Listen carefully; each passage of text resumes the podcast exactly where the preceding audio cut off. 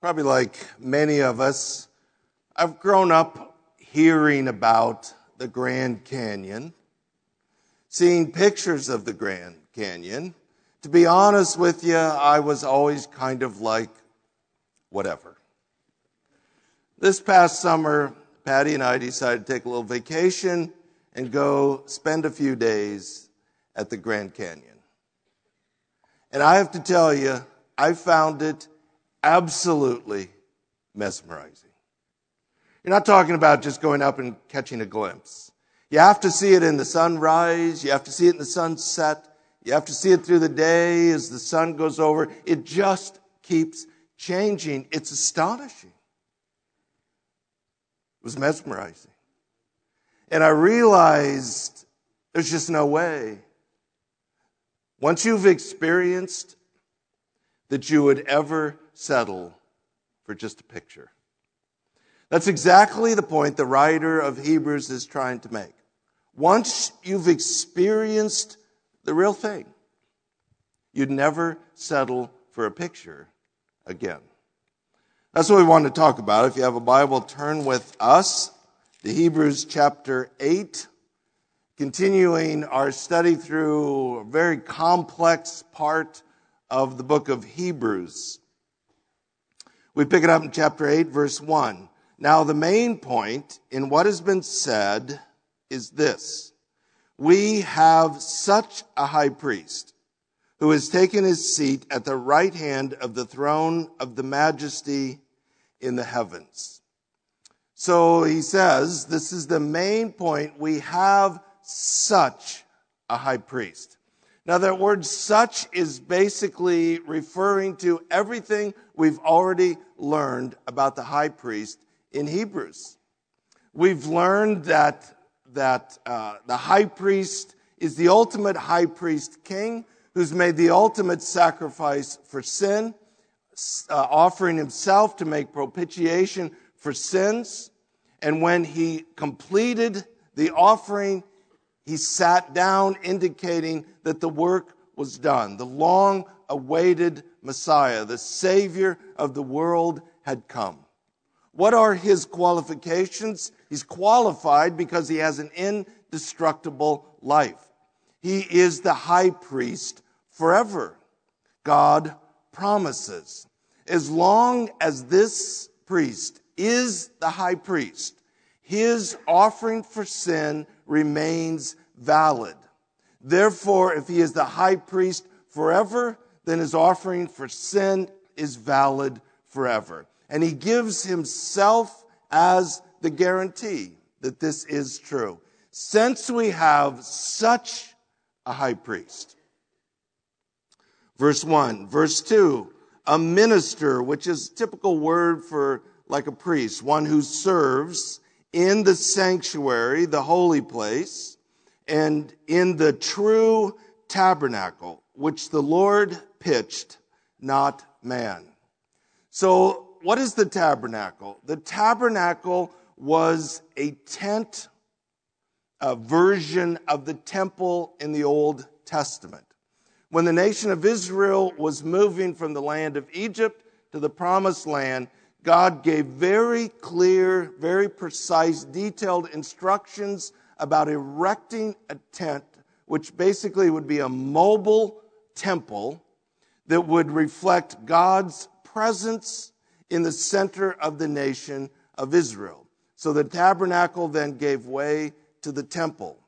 But the text is telling us that even though the tabernacle represented the dwelling place of God, it was just a replica, it was a shadow, it was a picture of the ultimate dwelling place of God, which is pitched or erected in the heavens. So when the text says the true tabernacle, it's not saying true as in the other was false, but true as in one was a replica. But the dwelling place of God in the heavens is the true dwelling place of God with all of its glory. Verse 3, for every high priest is appointed to offer both gifts and sacrifices.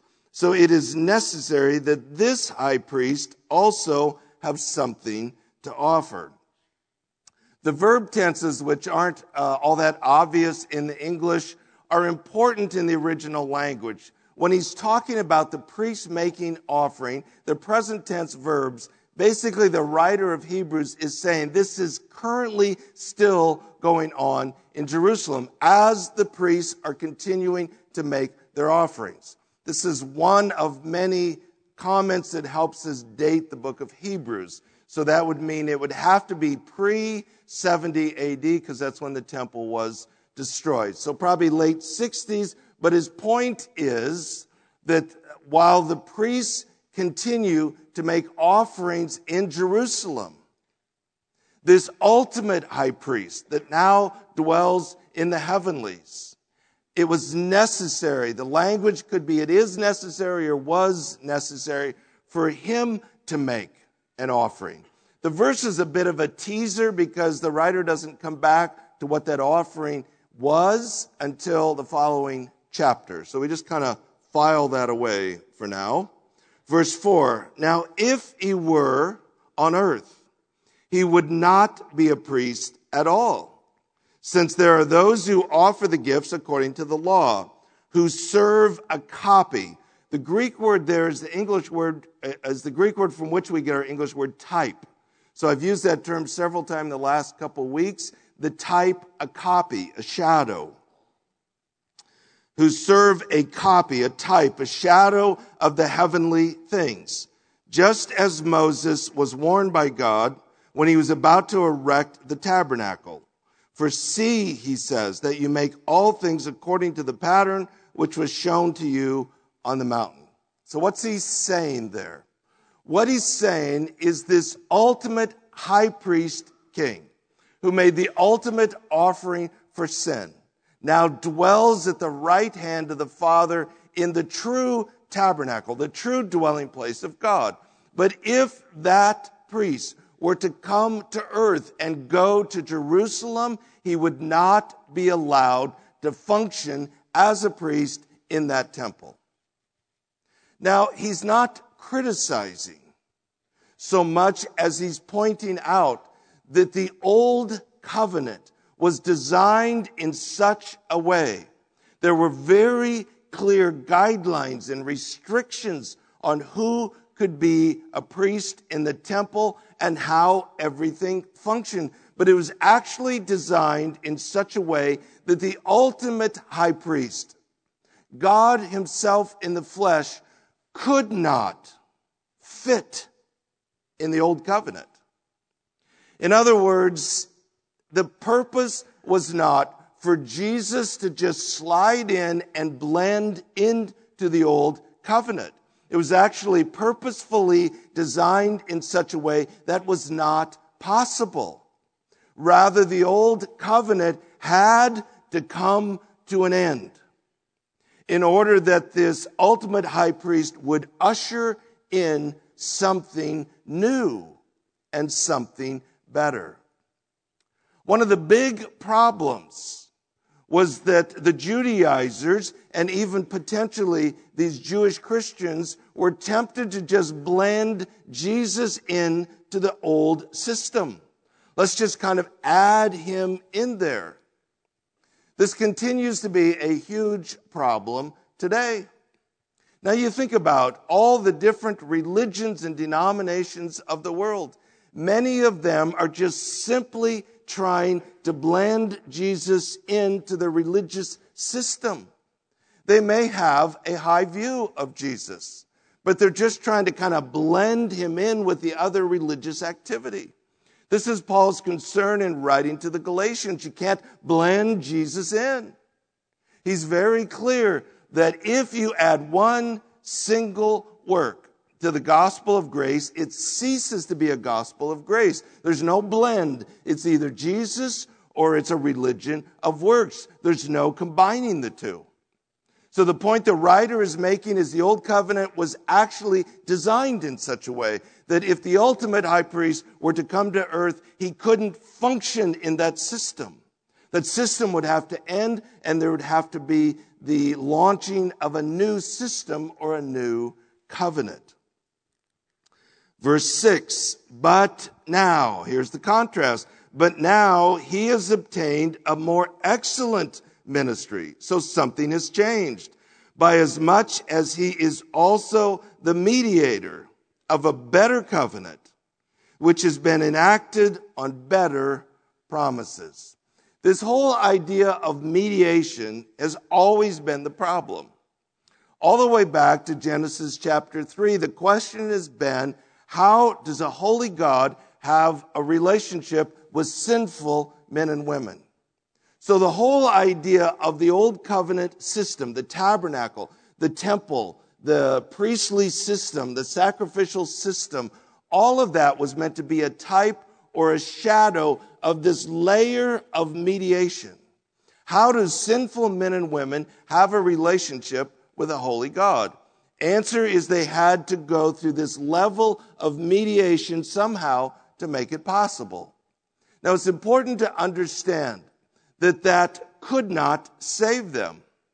The scriptures are very clear that people in the old covenant could be saved, but it wasn't on the basis of that religious activity, but on the basis of their belief by faith that God made a promise that one day he would send a Savior who would die for their sins. So in essence, people in the old covenant were saved by faith, kind of on credit, looking forward to the belief that one day God would keep that promise. So it would be right to say that if Jesus had never come, none of those people could have been saved. It was all on credit, hanging on their belief that one day the Savior would come.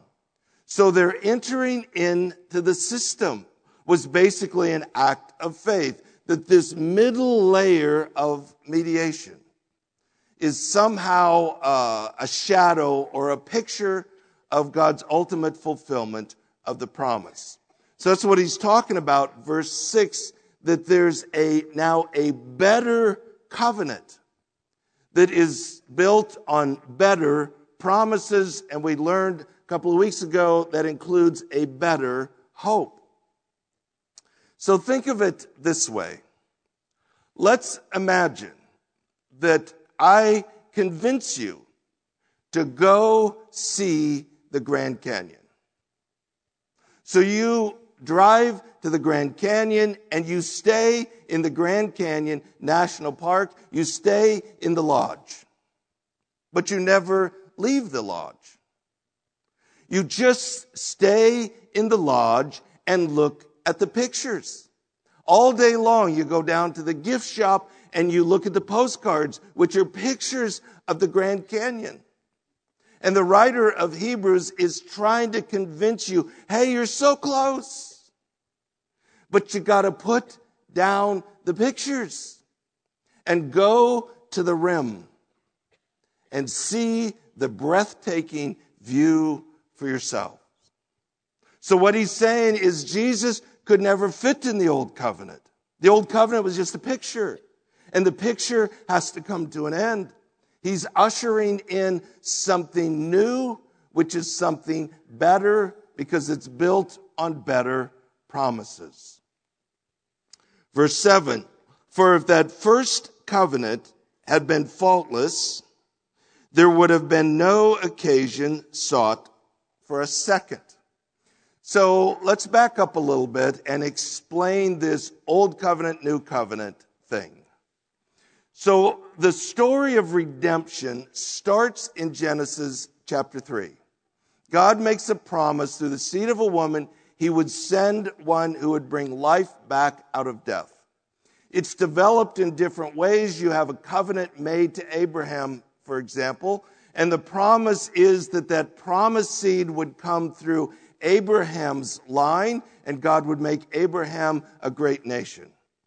So you go from Abraham to Isaac to Jacob to Joseph, which gets them into Egypt. God blesses the nation of Israel, and they become a nation, well over 1 million people strong, when God raises up Moses to lead the nation out of Egypt and into the land of promise. En route, God appears to Moses on Mount Sinai and gives him what we call the Old Covenant. It was the laws, it was the blueprint for the tabernacle and the temple and all the furniture. It was the priesthood.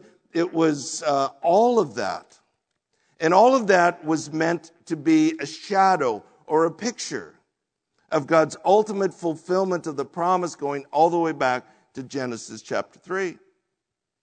You get into the Gospels, and it's really important to remember the Gospels are still under the Old Covenant. The Gospels are not New Covenant theology, it's Old Covenant theology. The New Covenant is not ushered in until the death, burial, and resurrection of Jesus. Jesus himself, in the upper room, the night he was to be arrested, took the elements of Passover and said, "This is the beginning of the new covenant, his broken body and his shed blood." So clearly he indicated that it was still yet to come. So his death, burial, and resurrection would usher in this new covenant, a better covenant built on better promises. So that's what we're talking about. In verse 7, this is the same argument he made in chapter 7 last week, that if the old covenant was faultless, in other words, had the ability to save us, there would have been no need for a change. The message is not, try harder. The message is not, let's give it one more go. The message is not, let's tweak it and kind of blend Jesus into it.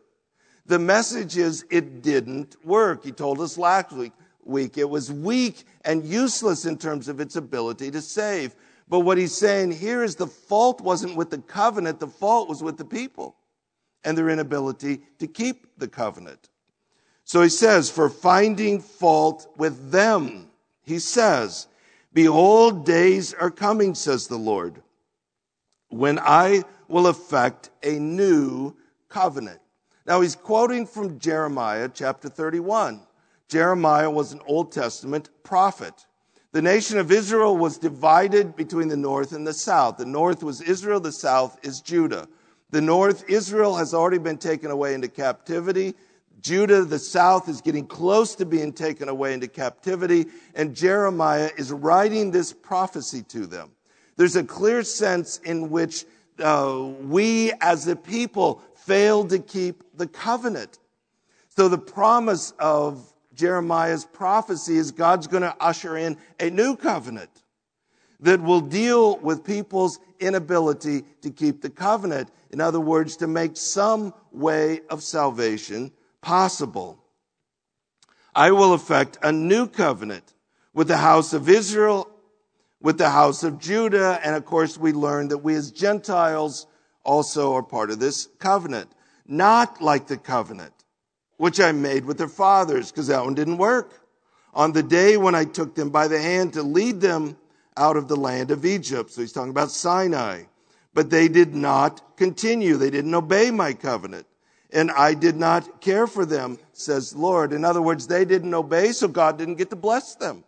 God's heart is to bless his people, but he can't do that when they're full of sin and disobedience. So what are the better promises in this better covenant? He starts then in verse 10.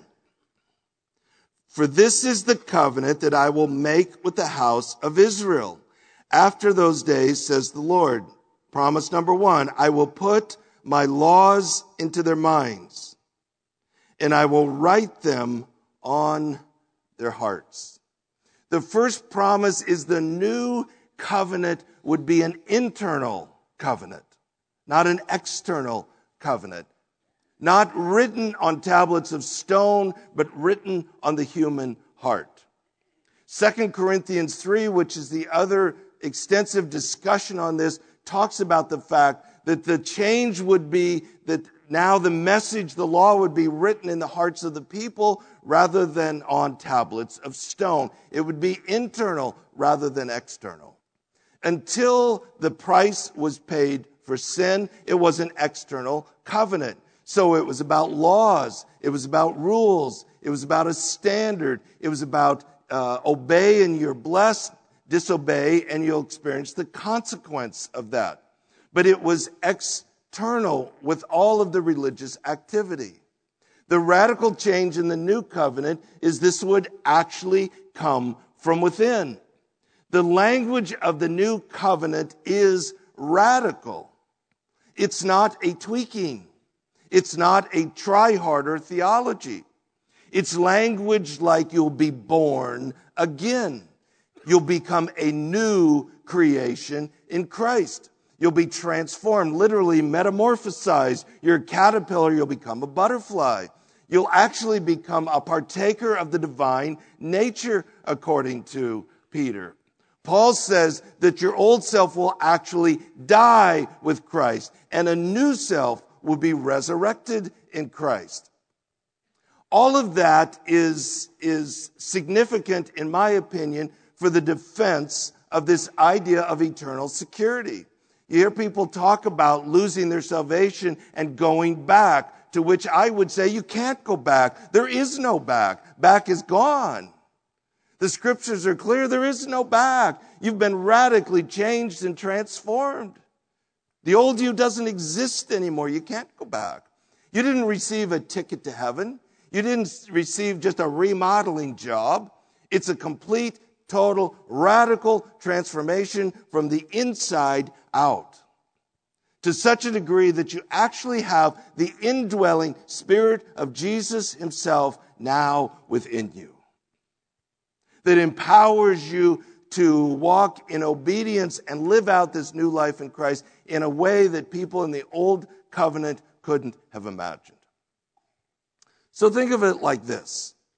I think all of us in the room would agree that I should remain faithful to my wife. I don't think anybody disagrees with that. In the old covenant, why? Because it's the law. Because it's the rule. Because if I don't, there'll be consequences to that. Therefore, I seek to abide by the rule. But in the new covenant, it's different. I actually have the nature of Christ. I actually have stand in the righteousness of Christ. So why do I remain faithful to my wife? Because I want to. Because it's intrinsically motivated. Because my heart is for righteousness. Doesn't have anything to do with whether or not there's a rule or law. Doesn't have anything to do with whether somebody catches me or sees me. Doesn't have anything to do with that. It has to do with the fact I've been radically changed from the inside out, and my heart is for righteousness. It's my passion. It's how I want to live. In the old covenant, which continues to be true today for those that are stuck in legalism, they want everything black and white. And the reason they want it black and white is because they want to be able to get as close to the line as possible without going over. So give me real clear lines so I can come up to the line, but I don't want to step over the line. The new covenant is radically different from that. I don't really care where the lines are. I'm not trying to see how close I can get to the line. I'm full speed the other direction. My heart is for righteousness. I want to do the right thing. I want to please God. It's the motivation of my heart. You say, is that because you're such a really good guy? It's because I've been radically changed by the power of Jesus. I actually have a new self. I'm a new creation. There's a new me. And through the power of the Spirit in me, my life is headed a different direction, and that's what I want. That's what I'm passionate about. It's an intrinsic motivation that is radically different than the external motivation of the old covenant. Better covenant built on better promises. The second promise is in the latter part of verse 10. And I will be their God, and they shall be my people. Now, first of all, that language was in the old covenant, but it had great limitations. God dwelt in the center of the camp, in the Holy of Holies, in the tabernacle. And to get to God, you went through the mediation, the priestly system.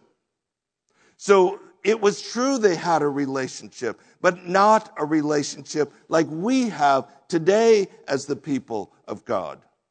When Jesus died on the cross, when his death completed payment for salvation, miraculously in the temple, the veil that separated the Holy of Holies from the holy place split in two, miraculously by itself. The message was that limited access to God through this system of mediation is now over.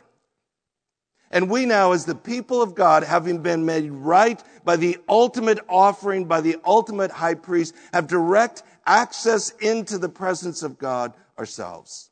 We are God's people, and he is our God in a way that people in the Old Covenant could never have imagined. The New Testament says we call God Abba, Father, Papa, Daddy. That's language in the Old Covenant that was unimaginable to those people. Hebrews has already told us we come boldly into the presence of God. They couldn't have imagined that in the Old Testament, in the Old Covenant. But now, better covenant, better promises. The third is kind of similar to that, verse 11. And they shall not teach everyone his fellow citizen, and everyone his brother, saying, Know the Lord, for all will know me, from the least to the greatest of them. Now you say, what does that mean? Basically, it's capturing this idea that in the Old Covenant, people had to go through the mediation level to get to God. And so the mediation level, the priests basically taught the people and directed the people, and to get to God, you went through them. But as a result of a better covenant with better promises, that mediation level is gone. That mediation level was meant to be a picture of the Savior to come. Jesus is the fulfillment. Paul tells Timothy, there is no mediator between a holy God and sinful men and women other than Christ himself. There is no clergy class. There is no priestly class. There is no pastor. There's no denomination. There's no church. There's no person you have to go through. You have direct access into the presence of God in a way people in the Old Covenant could never have imagined. God does not live in a building. God is not housed in some sort of a sanctuary. You don't go to a building to visit God. In my opinion, there's a lot of confusion around that today. There's no building that's any more sacred than you walking through a city park, because you have become the temple of God. You have become the dwelling place of God. You have an intimate access to God that was unimaginable in the Old Covenant. The text even says it doesn't matter if you're the greatest, it doesn't matter if you're the least. That wasn't true in the Old Covenant. So many people felt no possibility of access to a holy God, whether you're the greatest or whether you're the least. God has opened up direct access into his presence. Better covenant, better promises. And all of it's built on the fourth promise, verse 12. For I will be merciful to their iniquities, and I will remember their sins no more. That word for, Greek word gar, we call it an explanatory gar. I know you're thrilled to know that, but mention that to somebody at work tomorrow. The idea of the explanatory gar is that verse 12 explains the basis for the other promises. In other words, lose verse 12 and nothing else that we've talked about is possible. How is all this possible? Answer, because God has forgiven our sins in Jesus. The ultimate high priest has sacrificed himself to make payment for sin, the propitiation for sin, in order that we as sinful men and women could stand right before a holy God. Offered once for all, and then he is seated at the right hand. And as long as the ultimate high priest lives, that sacrifice for sin remains valid. Therefore, because we stand forgiven, the other promises are true as well. Better covenant, better hope, built on better promises. Now, that is the longest quote of an Old Testament passage without interruption in the entire New Testament. You would think at the end of that there would be a significant amount of conversation. But it's actually quite limited. Verse 13, when he said a new covenant, he has made the first covenant obsolete. It feels like what he's saying in verse 13 is when he said a new covenant, he meant a new covenant, which means the old one is old. The old one is obsolete. The old one is done. He has made the first obsolete. But whatever is becoming obsolete and growing old is ready to disappear. A lot of scholars think that was kind of prophetic, hinting toward the destruction of the temple in AD 70. It was kind of the idea if they're not going to stop, God will allow it to be destroyed in order to stop it. So it wasn't long after verse 13 that the temple was actually destroyed. But the greater argument is because there is a new, the old is obsolete. Therefore, the old has to go, be done, replaced by the new. Over the years, it is just curious, concerning, how many Christians seem unwilling or unable to let go of the old covenant. The old covenant is gone. Read 2 Corinthians chapter 3. It's the most comprehensive discussion on this. It is faded away. It's gone. It was a picture. But once you've experienced the true, you would never settle for a picture again. So again, let's imagine that I convince you to leave the lodge at the Grand Canyon and go to the rim and see this absolutely breathtaking sight. So I find you at the rim of the Grand Canyon, but you're looking at the Grand Canyon like this. You still have the postcards in your hand. And while you're getting a glimpse of it, you still have the picture in the way of seeing the whole thing. And I say to you, put the picture down. We're done with the picture. Enter into the breathtaking view of the real thing.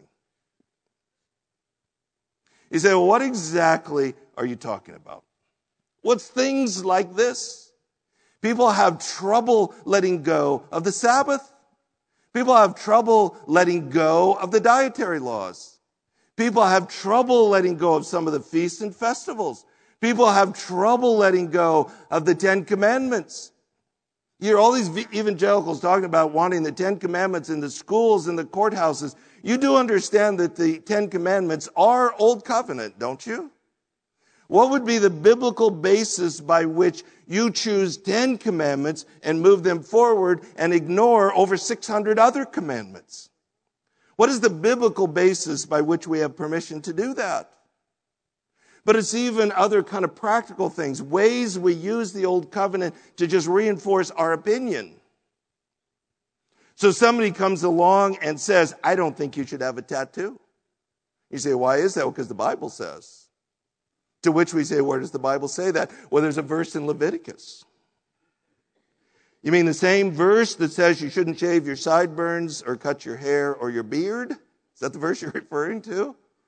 What is the permission to cherry pick certain laws from the old covenant to reinforce our opinion? What is the biblical basis by which we do that? You understand the old is old. Where I hear it most commonly today is around this whole conversation around immigration and refugees and all of that. Now, people have strong opinions. That's fine. But what's not fine is so many Christians reach back into the Old Testament, to the Old Covenant, and cherry pick verses and laws that reinforce their opinion as their way of saying, God's on my side. To which I would say, wait a minute. What is the biblical basis by which you can cherry pick one verse, one law, and ignore the other 600 plus? You can't just go back and cherry pick what you want out of the Old Covenant. The Old Covenant is old. It's obsolete. There is a new covenant. It's a better covenant with better hope, built on better promises. You're never really going to get a breathtaking view of the new covenant till you put down the pictures and realize this is something different and something so much better. It's the whole message of Christmas. For unto you is born this day in the city of David, what? A Savior. And it is Christ the Lord. Blend him into the system. It's not what it said. It was the beginning of something radical. The transition from the picture to the reality. Better covenant, better hope. Built on better promises. Not Jesus plus anything else. It's built on Christ and Christ alone. The New Covenant theology is Christ is enough. Our Father, we're reminded this morning of the importance of entering into the fullness and the wonder of the New Covenant. Lord, we can't keep the covenant any better than the nation of Israel did. Without a new covenant, we would be lost forever. But the new covenant built on new promises gives us a new hope, because we find our life in the death, burial, and resurrection of Jesus and Jesus alone. Lord, that's what we celebrate, and it's in whose name we pray. Amen.